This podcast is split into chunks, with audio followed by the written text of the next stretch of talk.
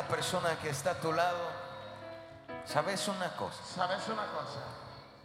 Dile, lo que un hijo de Dios Lo que un hijo de Dios tiene que oler tiene que oler no es a pecado. Dile esa gloria. esa gloria. ¿Alguien dice amén a eso? Denle fuerte palma a Jesús en esta noche. Déselo más fuerte. Amén. Él vive y reina por los siglos de los siglos. ¿Me ayuda a profetizar a la persona que está a la par? ¿Sí? Y dígale, señálalo con el dedo y dígale, en esta casa, En esta casa, dígale, en esta casa, en esta casa, nuestro Dios nuestro Dios no es tolerado. no es tolerado. Dile, en esta casa En esta casa y en mi corazón y en mi corazón es celebrado. es celebrado. Amén. Dele esa fuerte palma a Él, amén. Una atmósfera muy rica, una atmósfera muy especial. Amén. Tome su lugar esta noche. Algo sin lugar, algo particular, algo extravagante comenzará a manifestarse desde ya. Amén. Nuestra tercera jornada es la de ahorita. Nos sentimos contentos, créanme que cada jornada tiene su experiencia. Amén. Hay unos anuncios rapidito, tomen su lugar por favor. Sé que hace calor. Am, enciéndame los aires acondicionados. Hay gente que ha pagado el precio con nosotros. Eso me decía el Espíritu Santo esta mañana. Y me dice, prepárate porque la cosecha está preparada y está lista. Y él me dijo que, esa, que ese pago del precio, él me dijo, muchos han pagado el precio contigo. Si se paga un precio, es porque Dios va a añadir valor. Yo dije, Dios va a añadir valor. Dile a la persona que está a tu lado, dile en esta temporada, dígale, no me voy a separar. Dile en esta recta final, dile, no me voy a separar de su presencia. Dile a tu vecino de la cruz, me. Voy a agarrar. Y de aquí nadie me saca. De mi ubicación profética nadie me saca. Ni el diablo. Póngase de pie porque hay algo especial esta noche. Hay algo especial esta noche. Esto es lo que nos envuelve en esta casa. Aleluya. Esta casa no hace culto. Esta casa hace fiesta. Aquí no hay un programa humano. No hay algo que después tengo que hacer. No, no, no, no.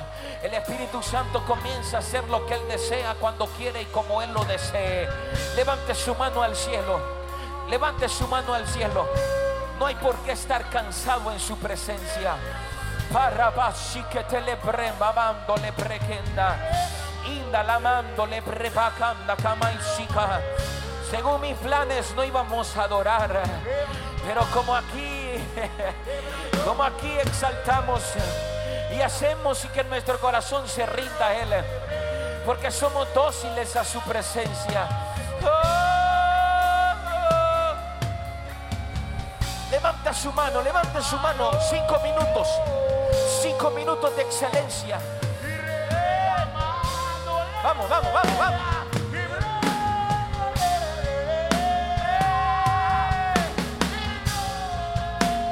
Ya te alabé, papá.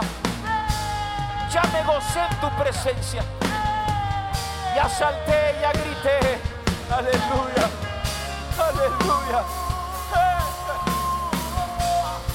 ¿Cómo no te voy a adorar? Si solo te llamo y tú estás aquí. Y ramamándole Brasil. De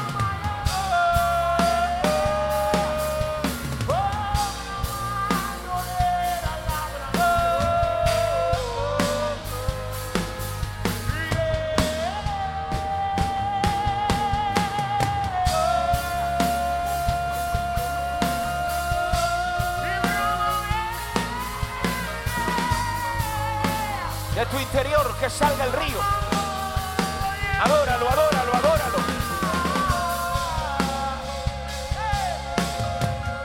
Bate su mano al cielo, arriba, arriba, arriba, arriba, arriba. Ríndete delante de Él. Arriba esa mano. Dile Padre Celestial. Padre celestial, Pero con convicción, dile Padre Celestial. Padre celestial, Que venga tu reino. venga tu reino. Dígale Padre Celestial. Padre celestial, Que venga tu reino. Que se haga tu voluntad. Así como sucede en el cielo. Que sucede esta noche en la tierra. Dile Padre. No me pidas permiso. Como tú lo desees. Aquí, y ahora. A la cuenta de tres fuertes picos de guerra. Uno. Aleluya. Él está aquí.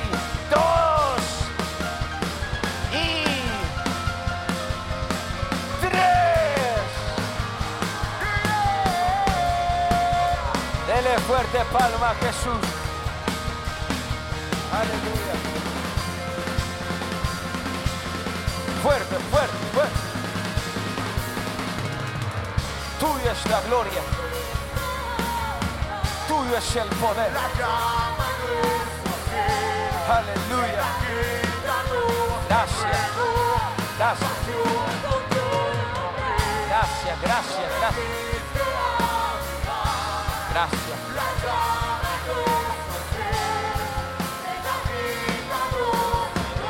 Aleluya. Tome su lugar esta noche. La última vez.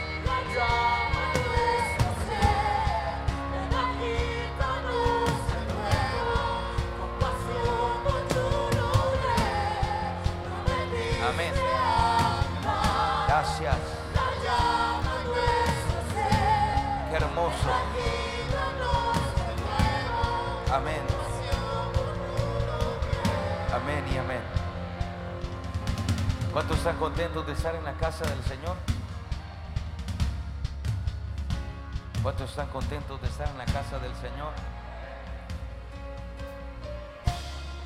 Yo no he comenzado a predicar y algo ya comenzó a instalarse.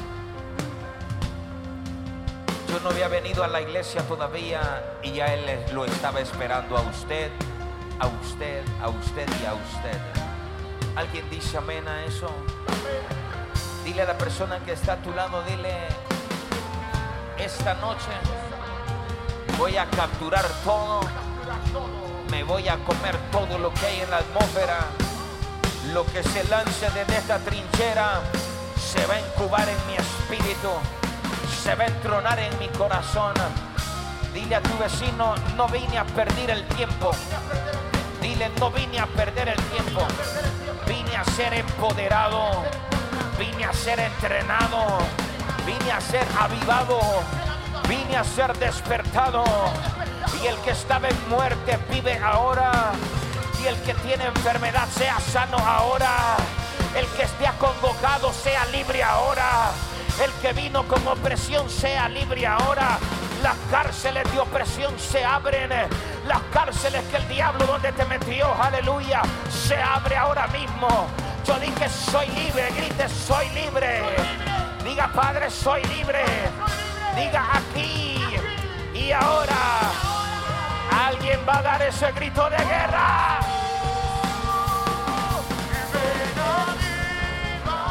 Aleluya. Gracias. Amén. Toda persona que nos visita esta noche por primera, segunda o tercera vez, sea usted bienvenido. ¿Estamos listos? ¿Estamos preparados?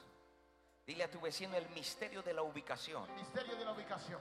Voy a tratar de ir rápido. Diga conmigo el misterio El misterio de la ubicación. de la ubicación. He estado edificando la iglesia este fin de semana bajo ese tema, el misterio de la ubicación. ¿Estamos listos muchachos? ¿Ready? El misterio de la ubicación. Preste atención a esto.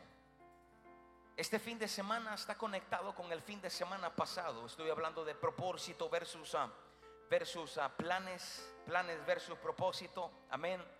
Y he llegado a la conclusión que por lo que está pasando en la actualidad y lo que está sucediendo y dentro de poco lo que acontecerá.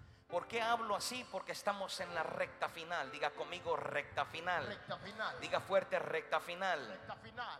Entonces, los acontecimientos finales no se van a postergar, sino que Dios está acelerando su tiempo para la venida, la segunda venida de nuestro Señor Jesucristo. Amén. Diga conmigo, nos van a venir a recoger. Van a venir a recoger. Yes. A mí me van a venir a recoger. Amén. Dile a tu vecino, me estoy preparando Me estoy preparando. Porque me van a venir a recoger. Todos los impíos que nos odian, dile a tu vecino, no se preocupa. No se preocupe. Dile que no se preocupe. No se preocupe. Muy pronto nos vamos a ir de esta tierra a celebrar. ¿Alguien está aquí hoy o se fue? Amén. He llegado a la conclusión que lo que está pasando en la actualidad y va a suceder dentro de poco, los acontecimientos finales, como bajo el llamado que Dios me ha hecho, mi obligación es traer luz. Escúchame bien esto. Mi obligación es traer luz. Aleluya. Pero el remanente al final, o sea, el grupo, las personas, la iglesia, el remanente, al final es la que va a tomar las, sus propias decisiones. Mi trabajo no es manipular tus decisiones. Mi trabajo es traer luz para que tus decisiones sean apegadas al propósito. Diga conmigo, tengo un propósito. Tengo un propósito. Vamos, meta violencia. Dígale, tengo un propósito. Tengo un propósito. Quiero empezar y ser de bendición para usted este día. Y que ministrará esta palabra desde muchas esferas, desde muchos ámbitos de tu vida personal, espiritual, también laboral, en la empresa y en todo ámbito. He estado hablando del propósito también versus el plan. Diga conmigo planes, Planes. propósito. Propósito. Y esta sería una conexión del fin de semana pasado como una parte de serie, parte 2. Estudiando esto y consumiendo las horas en esto de que te voy a hablar, estudiando surgió algo frente a mis ojos. Mientras yo leía la palabra, mientras yo buscaba y escudriñaba, surgió un concepto que a su momento pensé que era algo aislado, simplemente yo pensé que era algo para yo guardarlo en mi corazón. Pero me surgió esta palabra ubicación. Diga conmigo ubicación. Ubicación. Dile a tu vecino, esta noche Esta noche te van a revelar, te van a revelar tu, ubicación. tu ubicación. Diga conmigo, te van a revelar, revelar tu, lugar. tu lugar. Dile a tu vecino, el diablo, El diablo en esta recta en final recta final va a querer ensuciar tu corazón. Ensuciando tu corazón se afecta tu propósito. Por eso dile a tu vecino, por estos oídos. por estos oídos. Está dormida la gente. En estos oídos, En estos oídos. ya no más basura. Ya no más basura. Ya no voy a escuchar basura. Voy a escuchar basura. Porque si no escucho basura, entonces no la voy a depositar en mi corazón. Dile a tu vecino en esta Esta temporada. temporada. Meta violencia porque esto va a ponerse candela. Dile en esta temporada. Esta temporada. Cuida tu Cuida corazón. tu corazón. Cuida tu corazón. Habrá alguien que va a pelear con espada. Habrá alguien que va a decir mi corazón. Que el diablo se ensucie solo. Pero mi corazón no va a ser ensuciado más. Alguien va a decir amén a eso. El misterio de la ubicación. Surgió esto como rema. Porque la palabra ubicación también, hijos, pónganmela por favor. La palabra ubicación también tiene otros términos, otra, otros significados. También habla de colocación, emplazamiento, situación. Enclavamiento. Lugar. Sede. Sitio. Posición. Disposición. Diga conmigo lugar. Lugar. Diga lugar. Lugar. Esta noche hay gente aquí que va a salir de la tierra de Labán. Amén.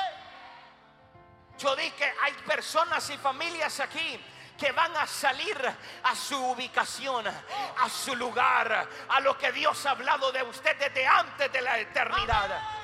Una de las cosas que he comprendido que tengo un propósito. Al entender que tengo propósito, tengo que entender que tengo un ADN. Muchos planes podría yo tener. Escúchame bien esto. No te puedo llevar de un solo a la montaña porque vas a atragantarte. Por eso tengo que llevarte de menos a más. Cuando hablo de propósito, tengo que entender que tengo un ADN. Muchos planes podría yo tener, pero la fuente de las frustraciones del hombre es que tiene planes, pero no ha comprendido que en esos planes hay aún más algo más profundo que se llama Use el micrófono, hijo. Propósito. Gracias. Dios nos creó por no por nuestros planes. Me rehuso a creer que usted esté en la tierra para que usted pueda hacer sus planes. Me rehuso a creer que Dios te mandó a esta tierra para que tus planes se proyecten, para que tus planes se realicen. No solamente eso, sino que Dios me envió, aleluya, para yo cumplir algo que se llama propósito. El día que usted nació, perdone, el día que su mamá y su papá estaban en el acto íntimo, aleluya, no había nadie, pero había alguien que estaba viendo desde el cielo.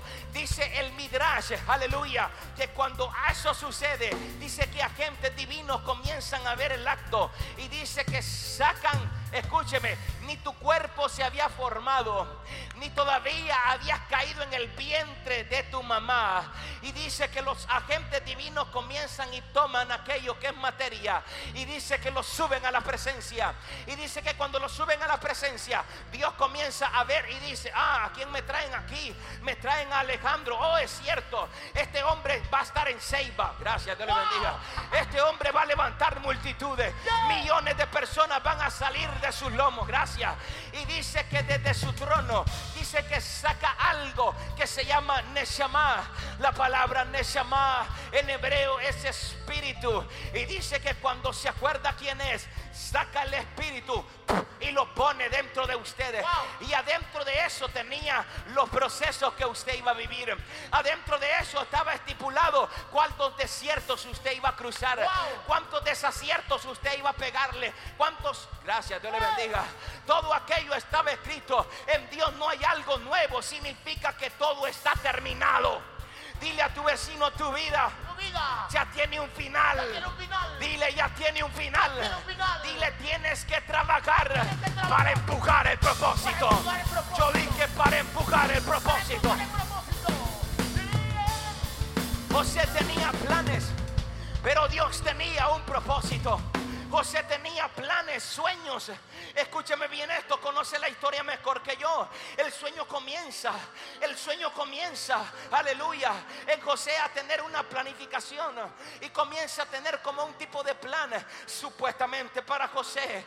Pero ese plan se convirtió, porque todo plan es un acto inmediato, aleluya. Pero un propósito se tiene que construir. Yo dije, un propósito se tiene que construir. Un propósito tiene que desarrollarse. Un edificador no viene y comienza algo hoy y mañana lo termina. Eso no. El constructor, el, el albañil, el arquitecto comienza a construir, comienza a formar, comienza a edificar. Eso tiene una etapa de desarrollo. Eh, pastor, ¿qué es esto? Significa, aleluya, que desde el día que te conectaste con la fuente divina, comenzó la recta final de lo que Dios, Dios, Dios ya terminó. Wow. Significa que la construcción está en proceso. Dile a tu vecino, estoy siendo construido. Estoy siendo construido. Dile, estoy siendo construido. Estoy siendo construido. Dígale, estoy siendo construido. Estoy siendo construido. Diga, y eso toma tiempo. Vamos a tocar. Ah. Un propósito tiene que desarrollarse. Cuando José, aleluya, cuando sus hermanos le decían, cuando José viene y se topa con sus hermanos en aquel salón, que ellos llegaron a pedir comida, dice la Biblia, aleluya, dice la Biblia que José identificó inmediatamente a sus hermanos y dice que inmediatamente se paró frente a ellos, sigo paro, sigo paro, y les dicen, no se preocupen ni se carguen, porque ustedes no me enviaron aquí, aleluya. En otras palabras, la gente puede tener un plan en tu contra. La gente puede decir misa. La gente puede hacer lo que pueda hacer. La gente tal vez te quiere asesinar, te quieren matar. Y la gente tal vez está haciendo la brujería para que tú te caigas. Eso es un plan, pero Dios tiene un propósito. Yo dije, pero Dios tiene un propósito.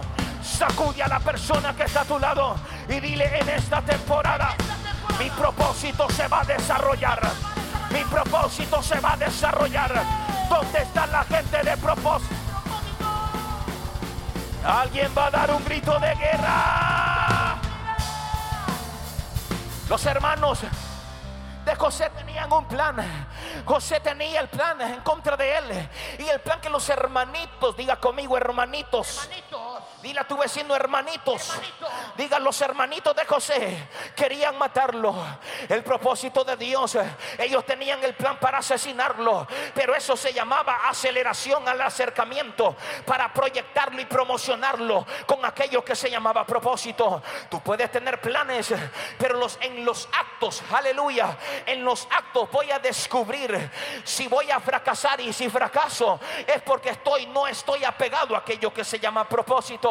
Los demás pueden tener planes en tu contra, pero todo plan va a fracasar.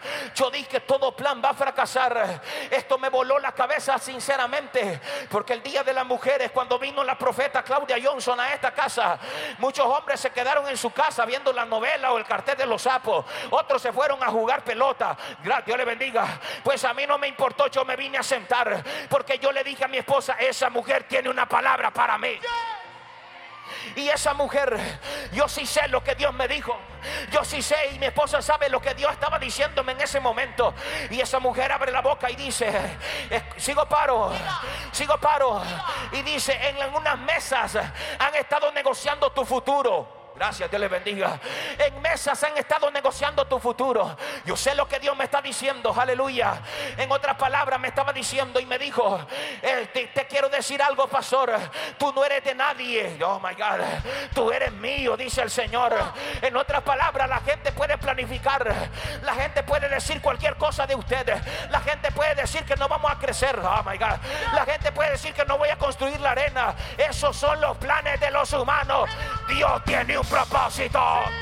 Yo dije, Dios tiene un propósito. Sacude a la persona. Busca a alguien que no vino con ustedes y dile, la gente puede tener planes. El director técnico puede tener un plan. Dios tiene un propósito, Walter. Yo no sé si usted me está entendiendo hoy aquí. Dile a tu vecino, el plan es una cosa. Parece que estoy predicando lo mismo, pero va a salir con los cerebros en la mano. Voltea a tu vecino y dile, el plan es una cosa, pero yo tengo propósito. Dile, yo tengo propósito. Si alguien planea tu destrucción, si no están dentro del propósito, van a fracasar. Y los planes que ellos tenían simplemente van a hacer y van a acelerar y acercarte a aquello que se llama propósito. Yo no sé si te me está entendiendo hoy aquí. Te van a promover, te van a acelerar. Por eso cuando Jesús se para frente a Judas, no titubeó en decirle lo que tenía que decirle. Por eso le dijo, mira papadito, ni tu vida ni la vida de las generaciones depende de ti.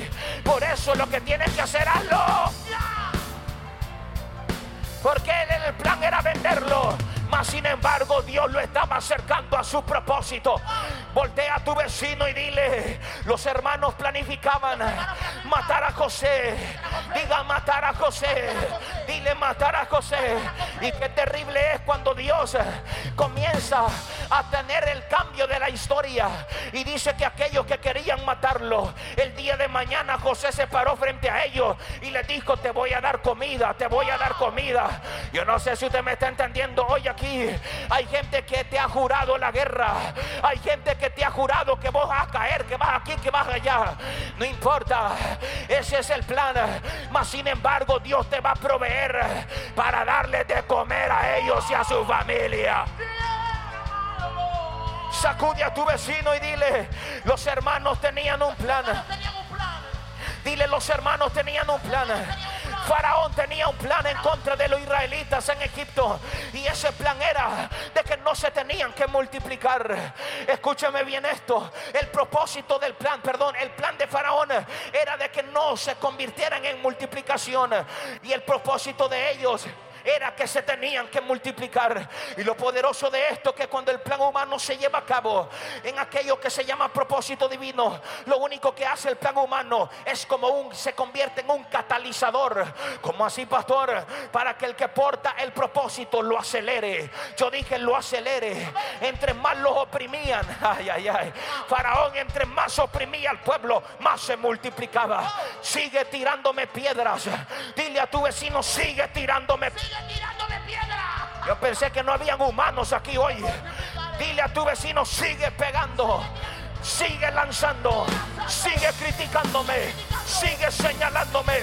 Dile, sigue, sigue, sigue. Y vas a ver cómo me voy a multiplicar.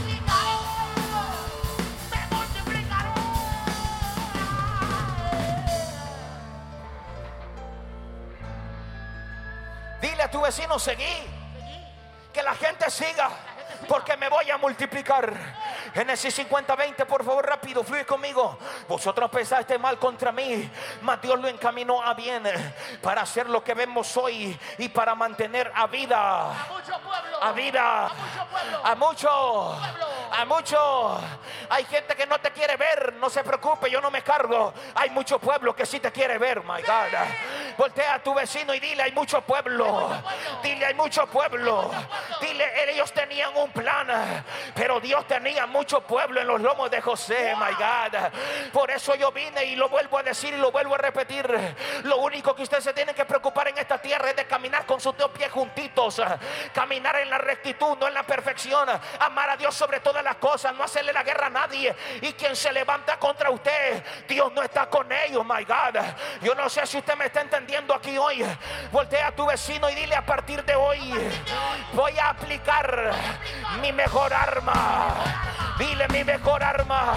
Se llama silencio. Wow. Me multiplicaré, me multiplicaré, me multiplicaré. El propósito eterno me multiplicaré, me multiplicaré, me multiplicaré. El plan puede hacer que sea malo, pero no importa. Lo importante es que si está dentro del propósito divino se va a materializar.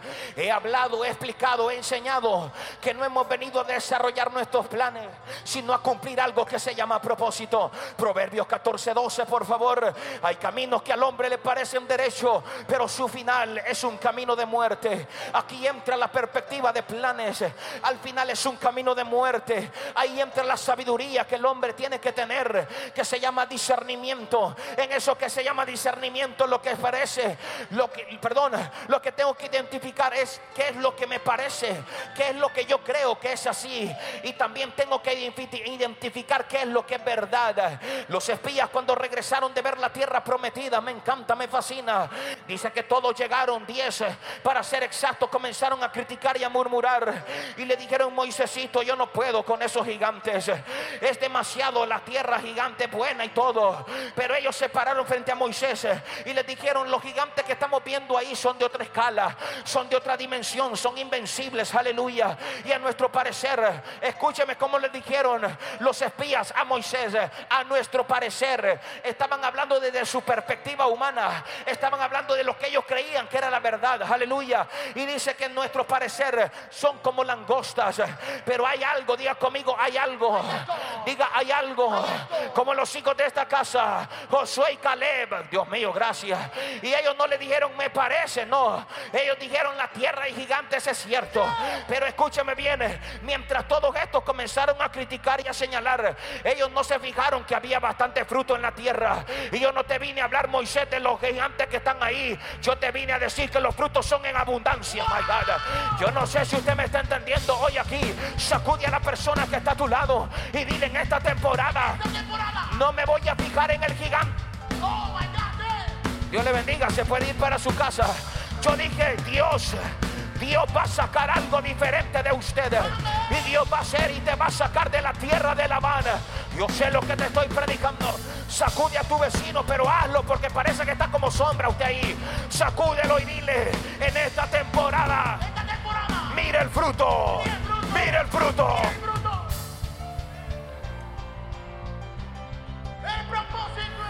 Generalmente, la gente que critica, que señala y que te está señalando es gente que no tiene frutos, my God. Voltea a la persona que está a tu lado y dile en esta temporada, dile en esta temporada, no es lo que me parece, es que voy a recoger la abundancia de la tierra, voy a recoger todo aquello que Dios me ha profetizado. Alguien me está entendiendo hoy aquí, alguien va a dar un grito de guerra. El propósito eterno se cumplirá. Hay paz. Hay cosas que parecen cosas malas, pero escúcheme, pudiese ser que eso malo que estás viviendo pudiese ser lo mejor, no para nuestro estado emocional, sino para mi propósito final. Discernir qué es plan mío y qué es la proyección divina. Y muchos regulamos el hecho de lo que merecemos o no merecemos. Escúchame bien esto. Escúchame bien. La gente comienza a decir, es injusto lo que estoy viviendo. Es injusto, yo no me merezco esto, no me merezco lo otro. En esta vida vamos a experimentar cosas que no son justas. Y de hecho cosas que no merecemos, las vamos a tener que vivir. Vamos a tener que padecer. Vamos a tener que cruzar por cosas que aparentemente no son justas. José merecía ir a la cárcel, no merecía ir a ningún tipo de cárcel. Escúchame bien esto, era injusto. Era injusto que David naciera en un matrimonio fuera, en algo no legítimo, my God. No era justo, David no tenía la culpa. Él dice que era un nómada, era un hijo olvidado. Pero cuando es lo que me encanta, es lo que fascina, que Dios comienza a levantar aquello que todo el mundo lo olvidó, aquello que no tenía precio, aquello que nadie estaba viendo lo que iba a sacar de él.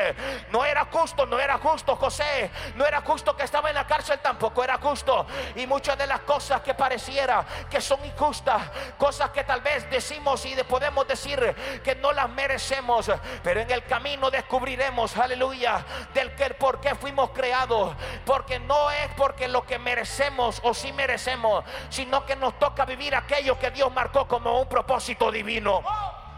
Entonces, gracias por su entusiasmo. Entonces la formación del carácter de un hombre se basa, se basa en un lugar, en una ubicación que no merece.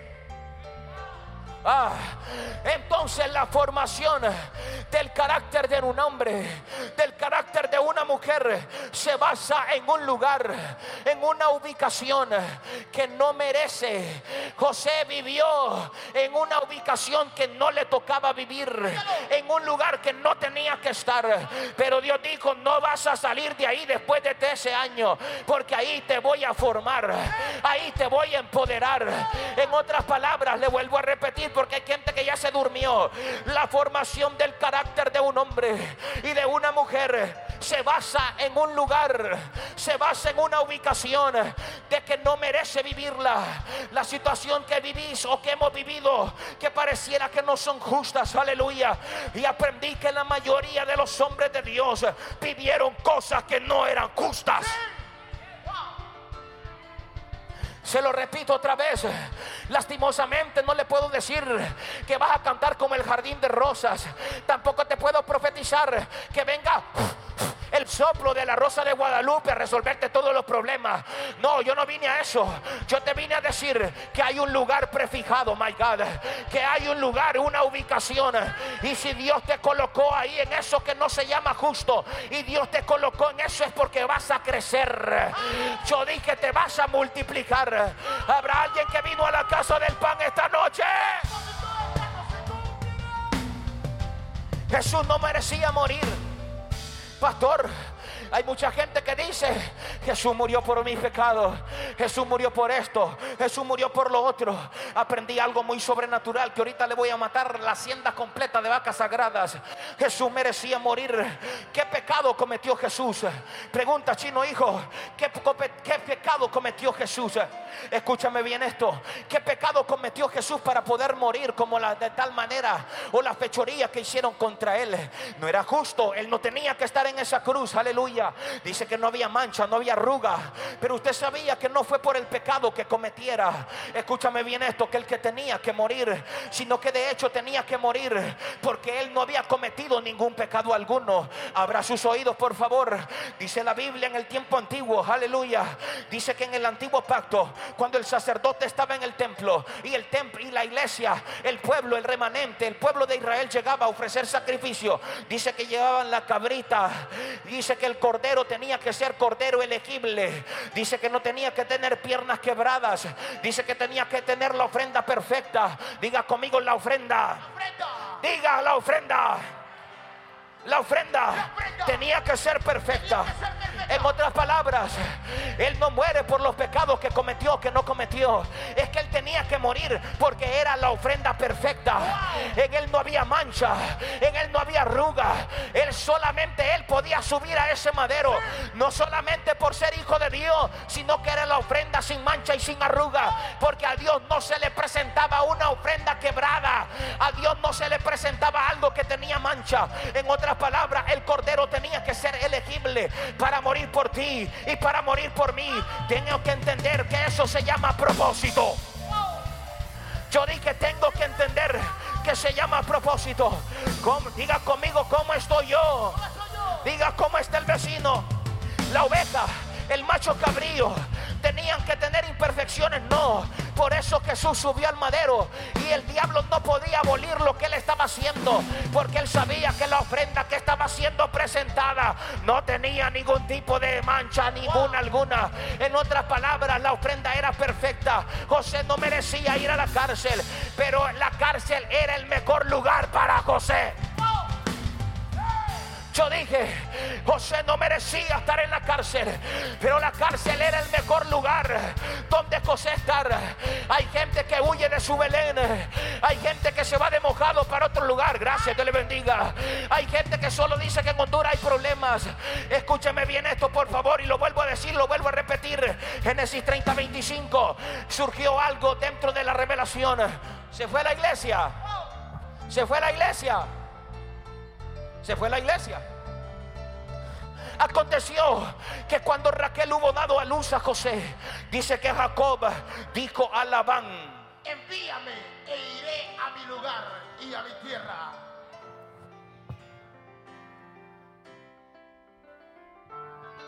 dile a tu vecino, me van a enviar, Me van a enviar. dile, me van a enviar, Me van a enviar. dile de la tierra de Labán, De la tierra de Labán. diga, me van a enviar. Me van a enviar. Diga, me van a enviar. Me van a enviar. Mis ojos se van a abrir, mis oídos van a escuchar y voy a comenzar a caminar después de un parto. ¿Y dónde será el parto? Sí, es que yo no tengo ningún hijo dentro de mí. Estoy hablando de partos espirituales, señores. Y aconteció que cuando Raquel hubo dado a luz a José, entonces Jacob entendió. Diga conmigo, Jacob. Diga Jacob, entendió que tenía un lugar, entendió que tenía una ubicación, él entendió que tenía un lugar donde operar. Por 20, por más de 20 años, él vivió en la tierra de Labán, aleluya. Y en la tierra de Labán nadie prospera. En la tierra de Labán solo es crisis, crisis, crisis, crisis, crisis, crisis. Porque dice que él trabajó por 7 años por alguien que se llamaba Raquel.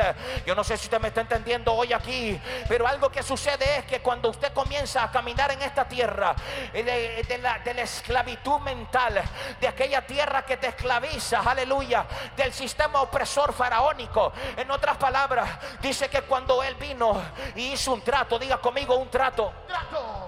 diga conmigo La Habana hizo un trato con Jacob y dice que el trato era de que cuando comenzaban a parir las vacas, sigo paro, sigo paro, le dice las manchadas van a ser tuyas y las otras van a ser mías.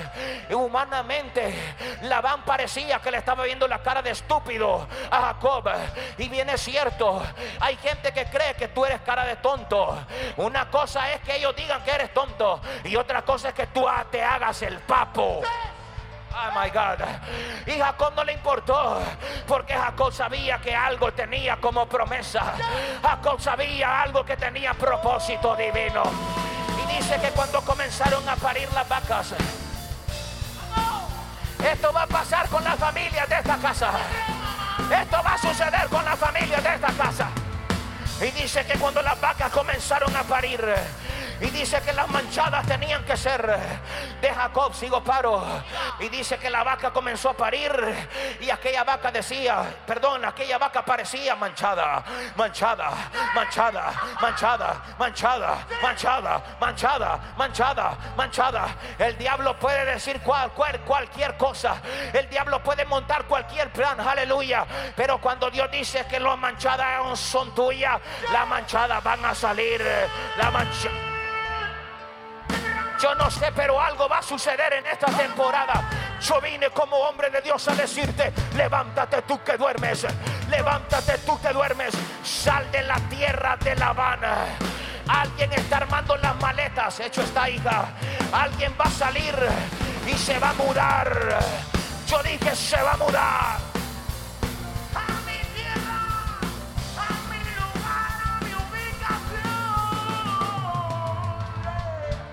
Mi lugar. Mi lugar. Trata de quitármelo. A ver cómo te va. Un montón de gente débil. Que por cualquier estupidez dejan su lugar. Envíame.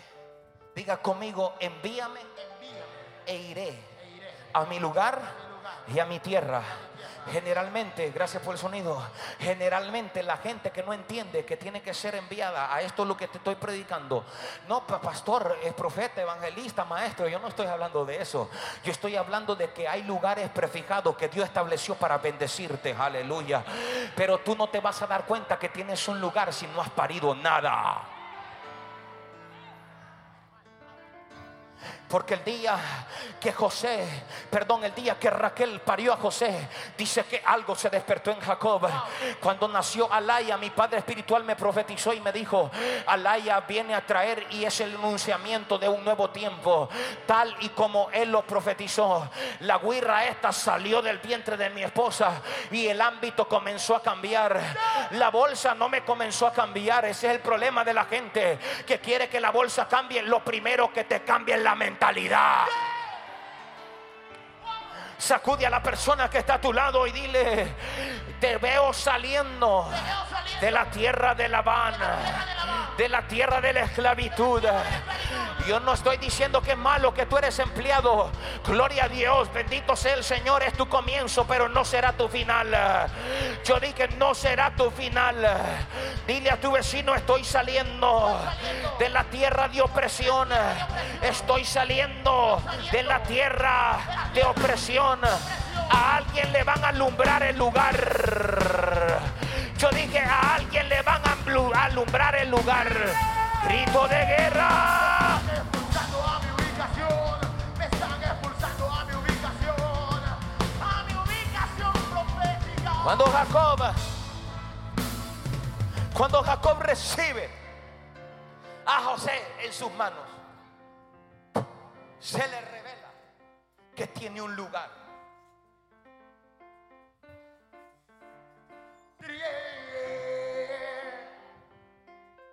Dios te trajo para decirte, pastora, yo no sé si ellos quieren, pero Dios te trajo para decirte que tenemos un lugar. Amén.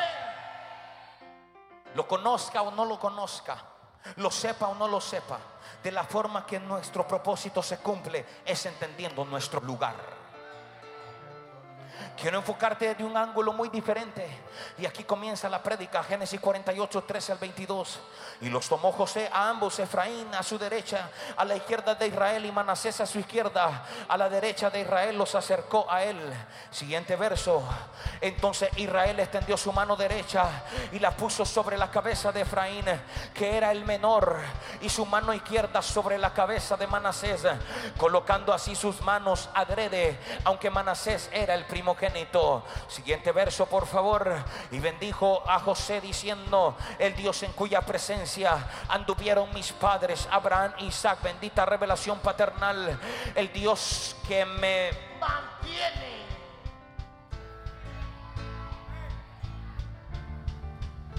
El Dios que me mantiene desde que yo soy hasta este día.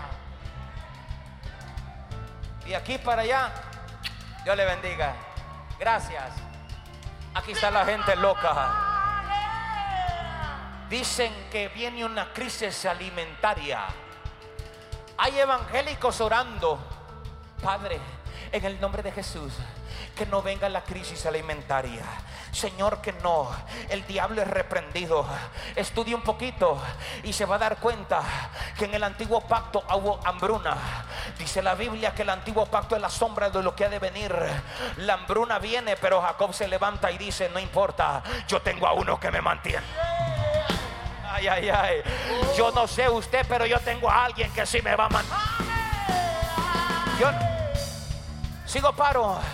Yo le dije a mi esposa, pongámonos vivos a ahorrar para comprar un freezer grande. Yo no sé, yo se lo dije a ella. Porque más de algún día de esto me van a decir, pastor, aquí tengo 50 novios. ¿Para qué?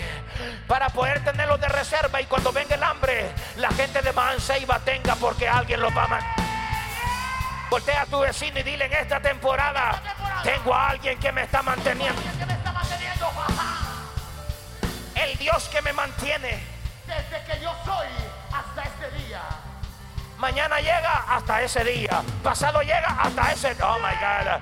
Sacude a la persona que está a tu lado y dile: En este tiempo de crisis vino pandemia, abrí negocio, vino la sucursal, cambié de carro, cambié de casa, cambié de mujer. No, eso no, no se puede. Voltea a tu vecino y dile: En esta temporada, en esta temporada, dile: Me van a mantener. Pastores, que estoy preocupado porque ya no me envían la clave de 10 dígitos de Western Union. No importa. Hay alguien que si ya no te quiere mantener, hay alguien que dice, desde el día que te conociste ah, hasta el día de hoy te voy a seguir man- No me dejarás. No me dejarás. Alguien va a dar un grito de guerra.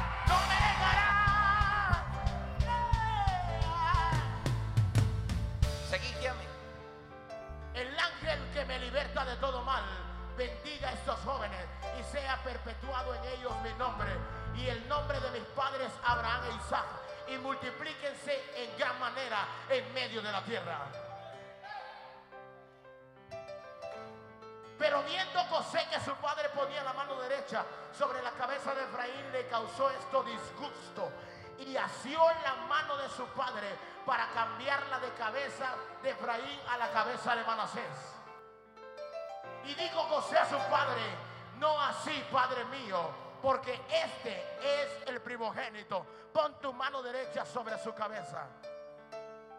Mas su padre no quiso y dijo, lo sé, hijo mío, lo sé. También él vendrá a ser un pueblo y será también engrandecido.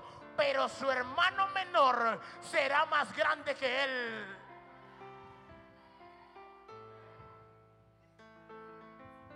Pero su hermano menor. Repetirlo, repetirlo. Mas su padre no quiso y dijo, lo sé, hijo mío, lo sé. También, Agüita para que. también él, él será engrandecido, pero su hermano menor será más grande que él. Su hermano menor será más grande que él. Yo no estoy haciendo como el gato. Dile a tu vecino, ¿tenés hermanos biológicos? Dile a tu vecino, sorry. Sorry, Así con caché, dile, sorry. sorry, Lo siento. lo siento. Dile, pero que tengo culpa yo. Pero que tengo culpa Que yo tengo un mejor lugar que ellos.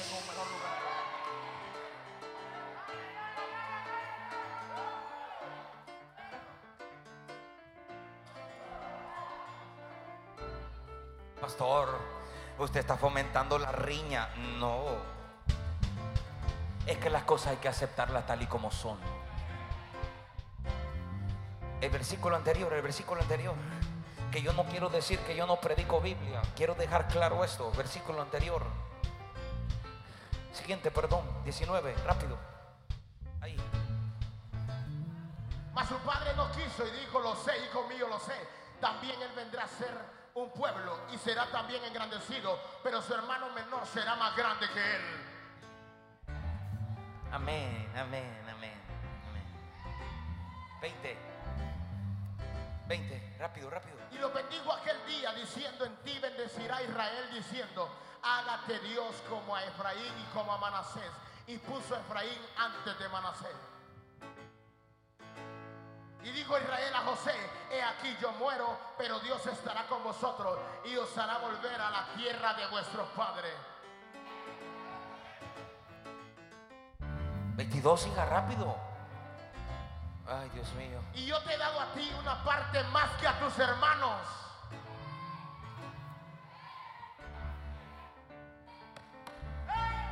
Más. Que a tus hermanos.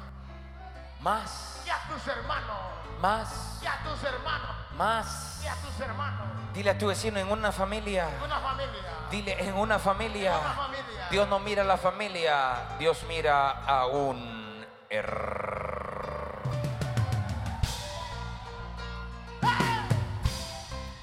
Dile a tu vecino en esta En temporada esta temporada se te va a revelar tu va a lugar. Provoque, yo le voy a soltar todo esto. Dile a tu vecino en esta temporada En esta temporada se te va a revelar va a revelar tu lugar. tu lugar. Tú tienes un lugar, tú tienes un lugar, tú tienes un lugar, tú tienes un lugar, tú tienes un lugar. Yo tengo un lugar. ¿Dónde están los hijos de Dios que van a tener ese lugar? Yo tengo mi lugar, yo tengo mi ubicación, y yo tengo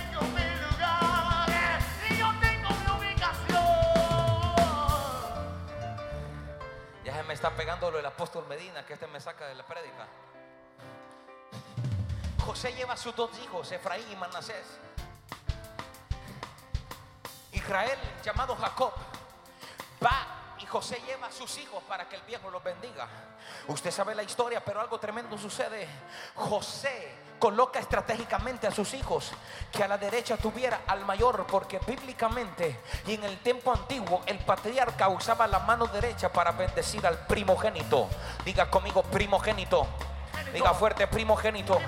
Jacob no podía ver muy bien, dice que estaba muy viejo, dice que los años ya le habían caído al, al anciano, ya él estaba como algo aturdido, diga conmigo, si él, dígale, si él, dile a su vecino, si él, ya casi muriendo, ni podía hablar Podía hablar. y expresaba palabras tan poderosas que marcaban generaciones.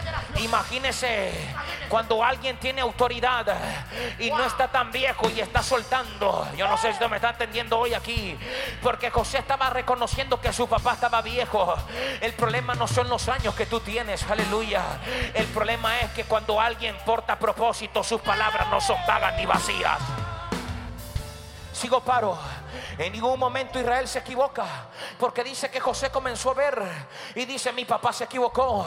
En ningún momento, aleluya, se equivoca. Ni tampoco hizo adrede de poner a la derecha a Efraín en un acto de poner la mano derecha. Escúchame bien esto. Y por la poderosa declaración que el patriarca hace. Es que cuando José José cuando está viendo el acto. Y cuando está viendo, voy rápido por el tiempo, y dice que cuando José está viendo el show, cuando su papá comienza a profetizarle a sus hijos, José no oyó nada, porque José estaba mamado, estaba enojado, estaba trancado, él no estaba escuchando nada, porque lo único que le estaba diciendo, mi papá se equivocó, mi papá no sabe lo que está haciendo, no sé si usted me está entendiendo aquí hoy, dice que se enojó tanto que le causó enojo, todo mundo se enoja cuando lo quitan de su ubicación. José estaba enojado con su tata porque literalmente le estaba quitando la ubicación, aleluya, la ubicación, el lugar a su primogénito Manasés. Supuestamente, aleluya, parecía que se había equivocado el viejo y todo mundo cuando se le quita su lugar, su ubicación, pregunta, escuche, escúcheme antes de responder, ¿a quién le gusta que le toquen su lugar? Levante su mano, levante su mano, ¿a quién le gusta que le toquen su lugar? Levante su mano, ¿verdad que nadie? A nadie le gusta, pero me di cuenta que se te- si te quitaron algo es porque no era tuyo. Porque el viejo no le quitaba ningún lugar al primogénito. Simplemente él estaba cambiando la profecía. Supuestamente José se había equivocado, pero él no estaba quitándole nada a nadie. Es que la profecía no era para el mayor, sino que era para el menor. Yo, ay, yo no sé si usted me está entendiendo hoy aquí. Escúchame bien, la Biblia dice que nadie te puede quitar lo que es tuyo. Lo que te pertenece a ti tiene tu nombre y tiene tu apellido. El único que puede rechazar el plan divino se llama tu misma persona. Tú mismo puedes rechazar aquello que Dios dijo. Ni el brujo, ni la suegra, ni el perro, ni el gato, ni el queco, ni nadie de tu familia, ni nadie de tus vecinos, ni nadie, absolutamente nadie de tus hermanos pueden quitarte lo que es tuyo, my God. Voltea a tu vecino y dile todo lo que te quitaron. Todo lo que te quitaron. Dile, podría ser Vamos, ayúdeme. Dile todo lo que te quitaron. Podría ser que no te pertenecía. José se enojó, estaba viejo. Mi papá no sabe lo que está haciendo. Se equivocó, qué barbaridad. Así como hay un montón de hijos que se enojan como su papá está llevando los asuntos en la casa. Yo fui joven, soy joven, soy joven. Pero cuando yo fui chavalo, dile a tu vecino, cuando estaba chavalo, porque hay un montón de pícaros aquí que tienen treinta y pico de años y dicen que tienen 22.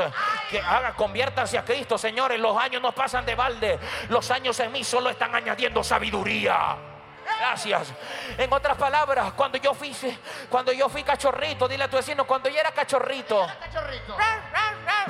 Cuando yo era cachorrito, cuando mi papá tomaba una determinación y cuando mi mamá me decía algo, yo me enojaba porque yo pensaba y yo creía que mi papá y mi mamá estaban equivocados en las decisiones que estaba tomando.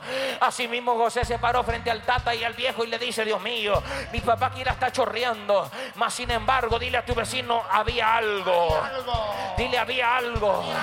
José sabía, perdón, José desconocía que él no estaba cambiando ninguna profecía.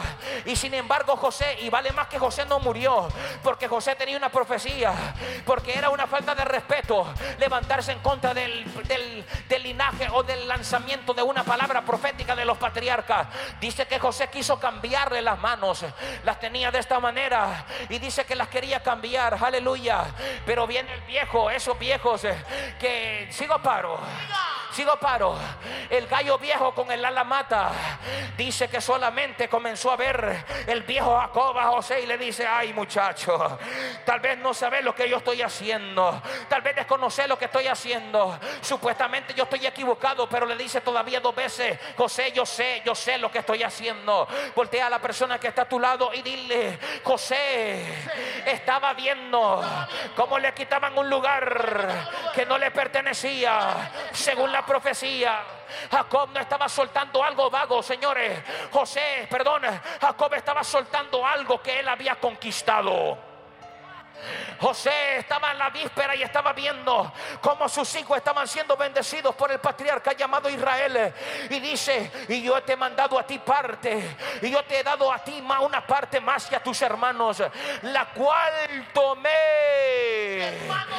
Ay, ay, ay, el patriarca no dependía de lo que José tenía. El patriarca ofrecía lo que él había conquistado. Y le dice, la cual tomé yo de mi mano del amorreo con mi espada y con mi arco. En otras palabras, voltea a tu vecino y dile lo que te están transfiriendo a ti.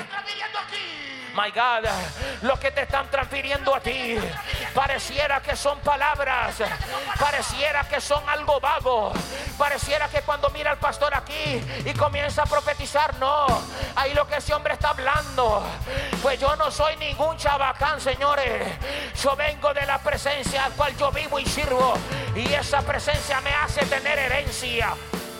Sacude a la persona que está a tu lado y dile, vas a recibir. Dile, vas a recibir.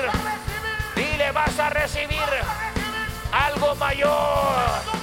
Te van a sacar de la tierra de la paz. Y se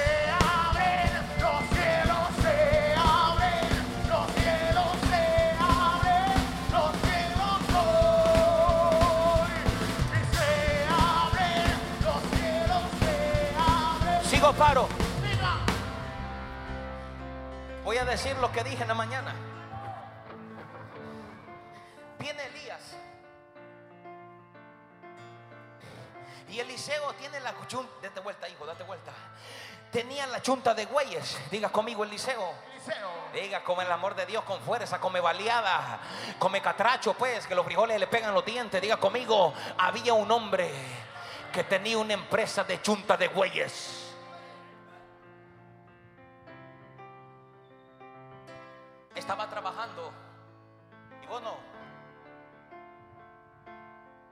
Diga conmigo, el que tenía plata tenía plata. tenía una empresa. Y aparece Elías, que Elías no tenía nada. Andaba de ciudad en ciudad y Elías no tenía. Y dice que Elías pasó frente a Eliseo Y dice que Eliseo, ¿o seguí? Y dice que Eliseo dejó de trabajar. Y dice que algo lo atrajo de aquel hombre. ¿Cómo es posible que alguien que tiene la tusa renuncia a la tusa para seguir a alguien que no tiene nada? Elías no tenía nada. Y dice que llegó Eliseo y le dijo, quiero ir contigo. No, pero con fuerza, hijo. Quiero ir contigo. Y le dice, ok, entonces deja lo que tienes. ¿Cómo es posible que el que carga la tusa, el que tiene la empresa, porque el que tenía yunta de güeyes en aquel tiempo tenía plata, sigo paro, si aparece un don nadie que solo predica, que para la gente son vividores. Y Elías pasó y dice que Eliseo le dijo, permitime, necesito quemar mi empresa para comenzar a seguirte. ¿Y qué me ofreces? Ese es el detalle. Que a la gente necesita que usted le ofrezca algo para que te siga. Eliseo tuvo revelación y dijo, voy a quemar la yunta. No estoy diciendo que vaya a quemar su empresa. Dice que quemó la yunta de güeyes. Porque dice que cuando ese hombre que no tenía nada, my God, que no tenía nada, solamente cargaba palabra de propósito. Y dice que dice que dijo, voy a quemar esa yunta de güeyes. Porque cuando yo comience a caminar por ese camino, me pudiese parecer que yo quisiera regresar a mi vida antigua. Entonces necesito quemar aquello que me está jalando. Pastor, ¿cómo así, pastor? Dice que comenzó a caminar. ¿Cómo es posible que alguien que tenga todo comience y lo deje todo para seguir a nadie, a un don nadie? Escúchame bien, el detalle, Fabricio, que la gente nos mira a predicar aquí. La gente nos mira y dice, te profetizo esto, te profetizo lo otro, te digo aquí, te digo allá. Y la gente piensa que son palabras vacías. Pero hay gente que Dios me está enviando a esta tierra y a esta casa. Aleluya. Hay gente que está llegando y está reconociendo quién es su Elías para poder desatar la doble porción de su propósito. Yo dije la doble porción de su propósito. Y dice que aquel hombre dejó todo para seguir a alguien. Gracias, hijo. Dice que Jesús se acercó cuando estaba Pedro. Pedro tenía una corporación de barcos. Oh my God. Oh, yo no sé si sigo paro. Yo no sé si sigo paro. Y dice que aquella corporación de barcos, Dios mío. Dice que cuando Jesús llegó, dice que Pedro estaba lavando las redes y le dice, eh, voy a hacer algo contigo. ¿Quién llegó? Don nadie. Porque Jesús no tenía, dice la Biblia. Los religiosos dicen, pobrecito Jesús, no tenía ni donde dormir. Ay, Dios mío, pobrecito, manso y humilde como él. Y hoy todo el mundo quiere andar aquí con corbata, con sacos, Dios mío. Falta de revelación de los religiosos. Lo que estaba diciendo es que el Hijo del Hombre no tenía una piedra donde reposar su cabeza, que no halló a nadie apto para poder derramar su revelación. Oh my God. Voltea a la persona que está a tu lado y dile, se le apareció Jesús a Pedro. Dile, se le apareció Jesús a Pedro. El don nadie, el que no tenía nada que ofrecer. Pedro tenía barcos y más sin embargo, Pedro sintió la necesidad y le dice, quiero ir contigo. Y le dice, ok, ahorita estás pescando pescaditos, aleluya. Capi, mañana lo voy a convertir en el pescador de hombres. Yo no sé si usted me está entendiendo hoy aquí. Y dice que Pedro soltó las redes. Oh my God.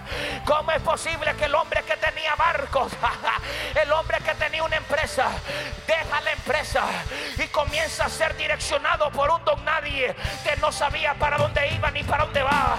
El detalle es que esa gente se le revela, que esa gente que aparenta que no sé nadie, esa gente que supuestamente solo palabra está diciendo, ese don nadie portaba propósito. Oh my God. Y aquel hombre que pescaba, Dios lo convirtió en un apóstol. Y Yo no sé si usted me está entendiendo. Yo no sé si usted me está entendiendo. Sacude a la persona que está a tu lado y dile cómo es posible. ¿Cómo es posible? Dile cómo es posible que un hombre teniendo todo, deje todo Deje todo. para seguir a un don nadie.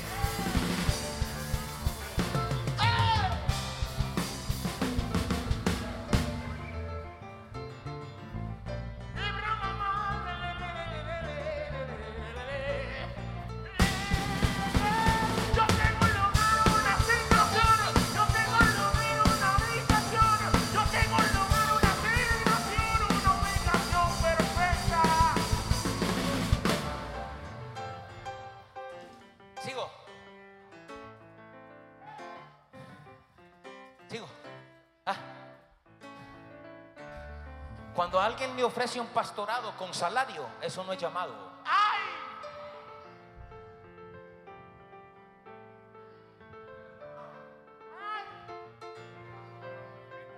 Venite para acá vos. Aquí te voy a dar sueldo, te voy a dar carro, te voy a dar aquí, te voy a dar allá, te voy a... Discúlpeme, el llamado no tiene nada que ver con dinero. ¡Wow! Aquí ya se está poniendo braca la cosa. Sigo, Diga. ¿por qué te menciono lo de Pedro? ¿Por qué te menciono lo de Jesús? ¿Y por qué te menciono lo del billete? Ay, la gente ya se fue.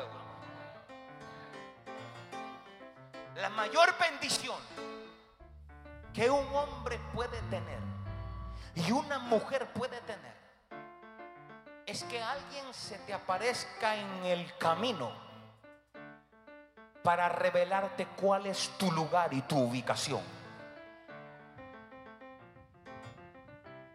La bendición más grande que es tu padre, una autoridad de revelarte cuál es tu lugar. José llevó a sus hijos al lugar para que fuesen bendecidos.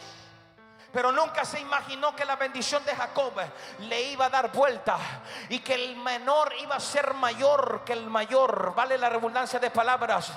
La mayor bendición y éxito es cuando nos declaran nuestro lugar en este mundo.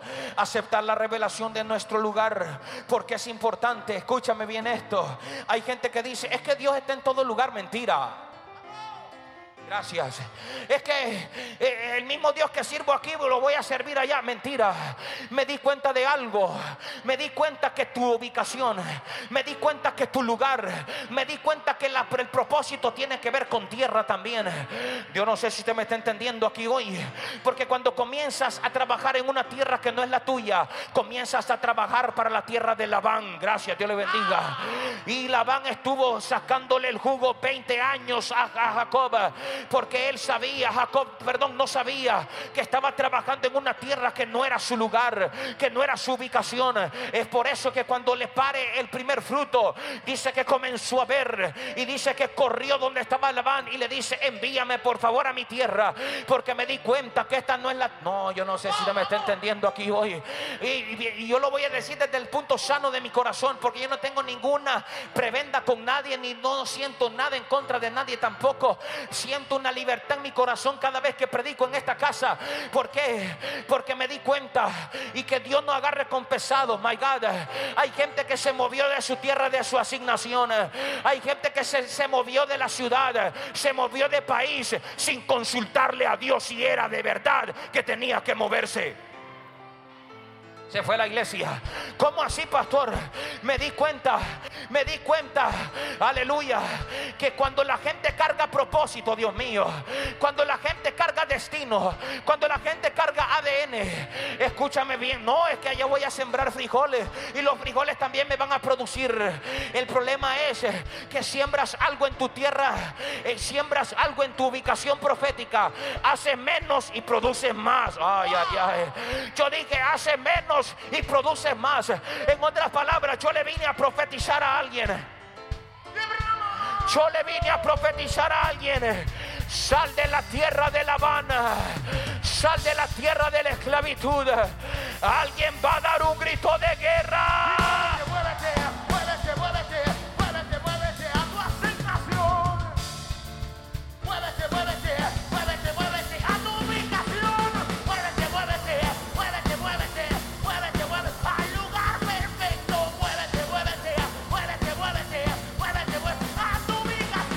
Ese lugar, esa ubicación, no es el que tú escoges.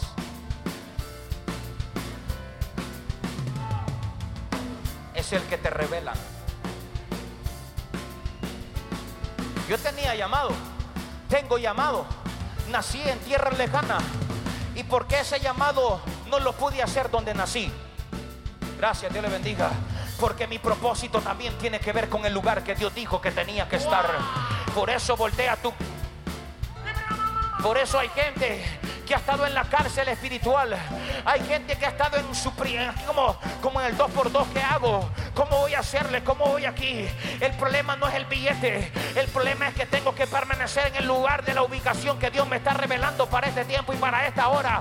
Voltea a la persona que está a tu lado y dile esa tierra. esa tierra. ¿Cómo es posible? Yo esta semana estuve con una doctora, me estuvo atendiendo, estuve hablando con ella y comenzamos a charlar algo profundo, porque a mí me gusta hablar con gente profunda. Y comenzamos a hablar y comenzamos a hablar. Y yo le dije, pa, yo le dije, doctora, ¿qué opina usted de esto, de esto, de esto, de esto? Y ella me dijo, pues mira Alejandro, yo te voy a decir la verdad. Y como me estás hablando a calzón quitado, te lo voy a responder a calzón quitado. Y me dice, ¿sabes el problema de Honduras? ¿Sabes cuál es el problema del hondureño? ¿Y sabes cuál es el problema del seibeño? Me dice, y te voy a decir algo, pero no lo vas a decir. Ahí hay algo usted que lo repite, solo usted se lo estoy diciendo. Y me dice la doctora, yo he descubierto tesoros que nadie quiere descubrir en esta ciudad. Me lo está diciendo una impía, una persona que no pasa en la iglesia. Gracias, Dios le bendiga. Escúchame bien esto. Y cuando me dijo eso, me sacudió. Y le dije, me paré de qué hacía. Y le dije, ¿sabes cuál es el problema de los seibeños? Que la plata, el negocio está en las calles, pero nadie quiere agachar a recogerlo. Gracias, Dios le bendiga. El cristiano está acostumbrado a que todo le va a caer de la mano. Ay, Señor, mándame el saco de pisto. Mándame la marqueta. No, señores, hay que recogerla. Hay que agacharse. Hay que trabajar. Dios va a bendecir el plus de tus manos. Yo dije, Dios va a bendecir el plus.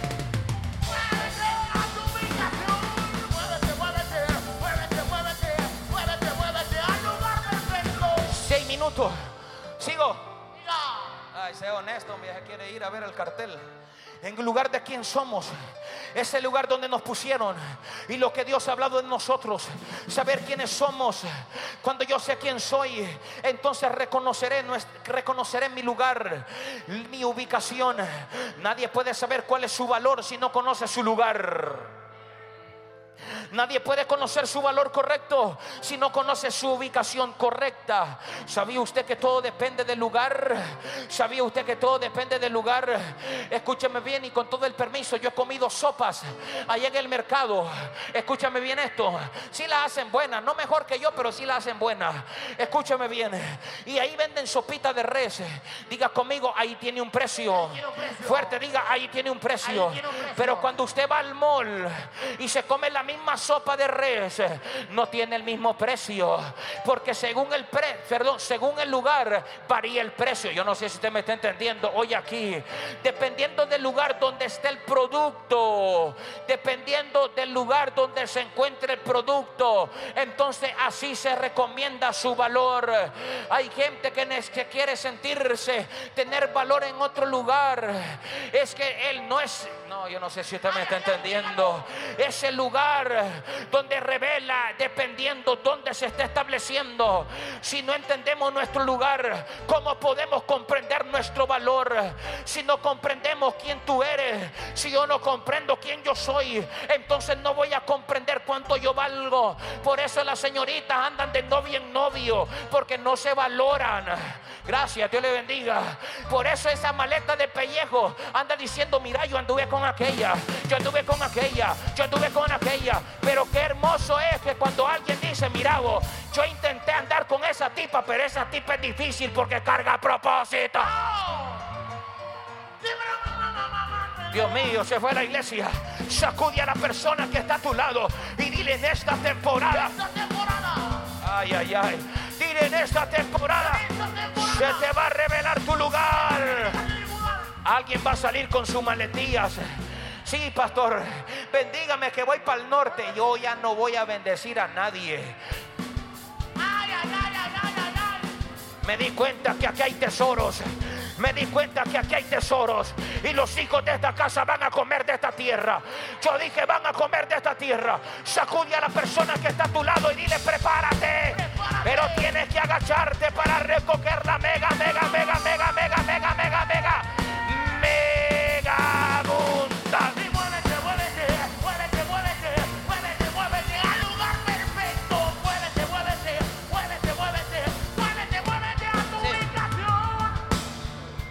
que sacar los pasaportes. Sí, pero sea, sea honesto con usted mismo. Porque yo no quiero ungir pasaporte para que te quede mojado.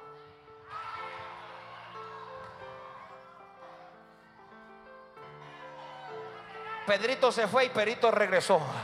¿Cómo así, pastor? Voltea a tu vecino y dile, esta es mi tierra. Dile tierra pródiga donde nací. Mi ombligo no está aquí, pero esta tierra me está dando de tragar.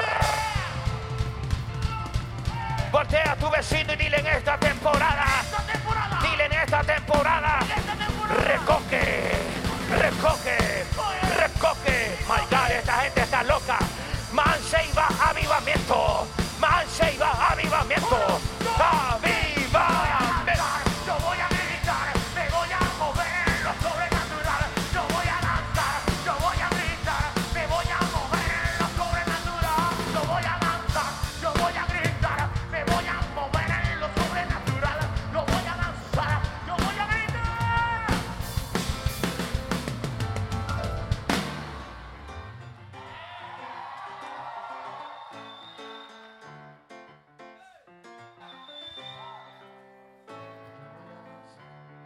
Si te das cuenta, pastora, mire, si te das cuenta, cuando tú desconoces tu lugar, tú te sientes poca cosa.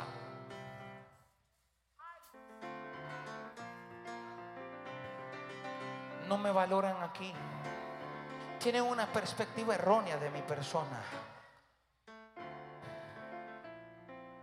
Al no conocer tu lugar, no desarrollarás tu potencial. Entonces, te darás poco valor tú mismo. Es que aquel me mira mal. No, es que tú te miras mal frente a él.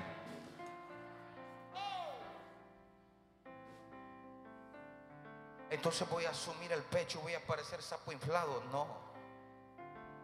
Chino, no tenés que hablar. Solo llegas a un lugar y tu presencia habló por ti.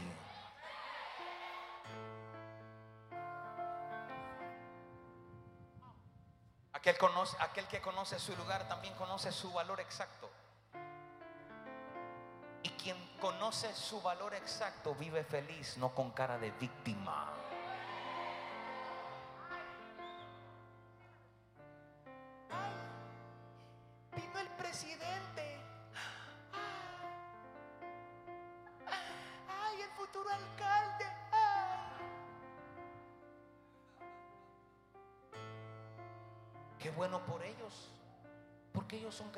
Su ambiente de corrupción. Yo soy grande en mi asignación.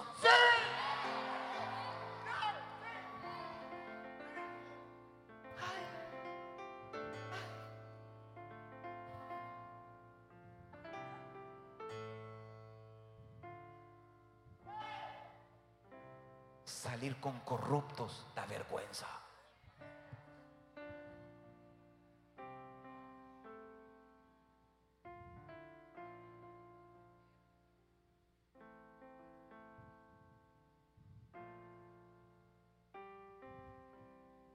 Se me salió.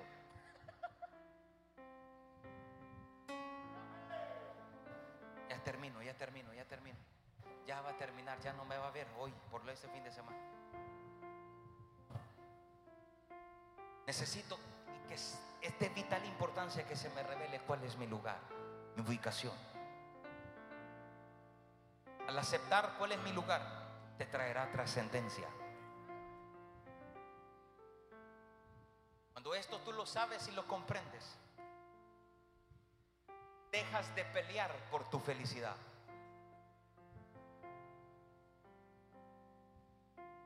¿Sabía usted que hay personas aquí? Yo no hablo de otro lugar.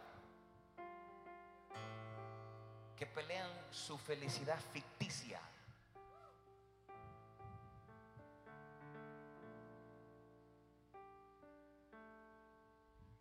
La misión se basa en tu lugar. Quien sabe encontrar su lugar, encontrará su felicidad cumpliendo su propósito. Quien no busca el lugar, ¿sigo? ¿Sigo? ¿Sigo? ¿Sabes por qué eres infeliz o por qué yo soy infeliz? porque te da rasquiña cuando tu hermano está creciendo y tú no. Oh.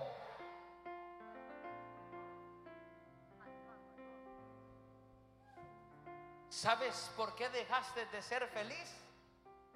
Porque te fijas más en la ubicación del otro y pierdes de vista tu propia ubicación. Digo, estabilidad, contentamiento. ¿Dónde se descubre y dónde se encuentra? En mi lugar. Gracias. Tenemos que saber que cuando José llevó a sus hijos frente al patriarca, él creía que porque Manasés era el mayor de edad, él merecía ser el mayor de todo el mundo. Jacob le dice, no es cierto. No es el primogénito, aunque nació primero naturalmente. Pero el menor será mayor. ¿Por qué el menor será mayor? Porque al mayor no se le dio el lugar que el menor le corresponde. Entonces, cuando tú dejas de ser feliz, es porque peleas un lugar que no te pertenece. Peleamos lugares que no nos han dado. Cuando a mí me dicen cuchara, ahí voy. Pero cuando dicen tenedor, yo no puedo ir. Pero yo vivo infeliz porque no llamaron a la cuchara, sino que solo llamaron al tenedor.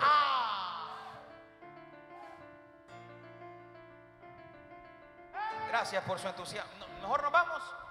Ah, solo diga, diga aquí. La bendición no es una marita mágica. La bendición no cumple deseos a lo loco. Pastor, bendígame. Quiero aparecer con la mujer del año.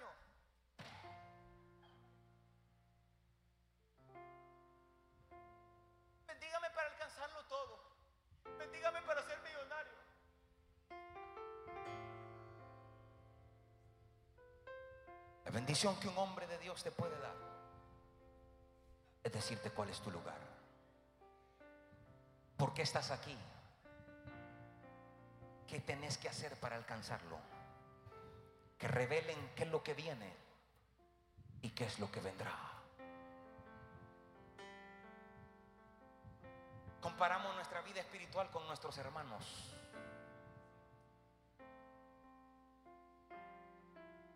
Todo el desde el tiempo de Caín y de Abel, fue riña de hermanos.